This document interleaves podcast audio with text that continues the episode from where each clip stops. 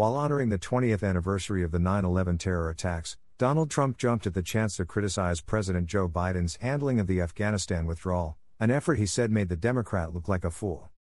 Trump opened his Saturday video message by calling 9 11 a day of great sorrow for our country and one for honoring the, the bravery of our police, fire, and first responders of every kind. The job they did was truly unbelievable. We love them and we thank them, the former president said.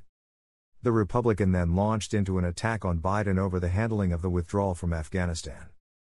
It is also a sad time for the way our war on those that did such harm to our country ended last week.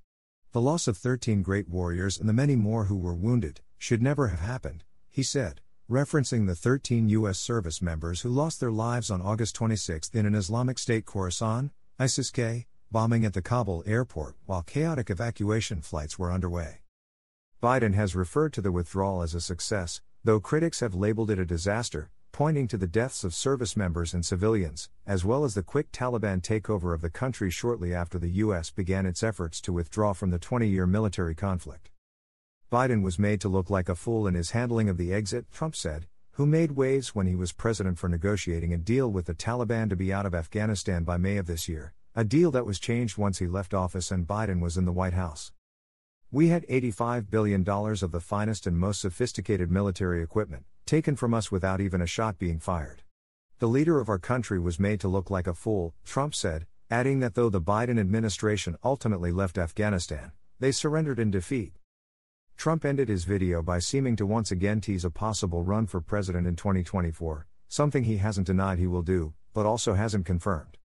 We will struggle to recover from the embarrassment this incompetence has caused.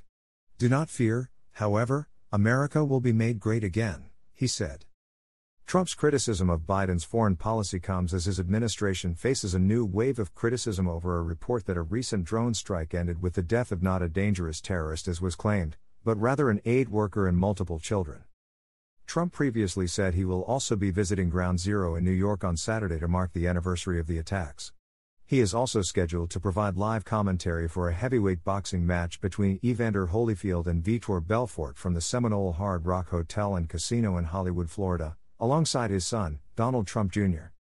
If you like this story, share it with a friend. Dot.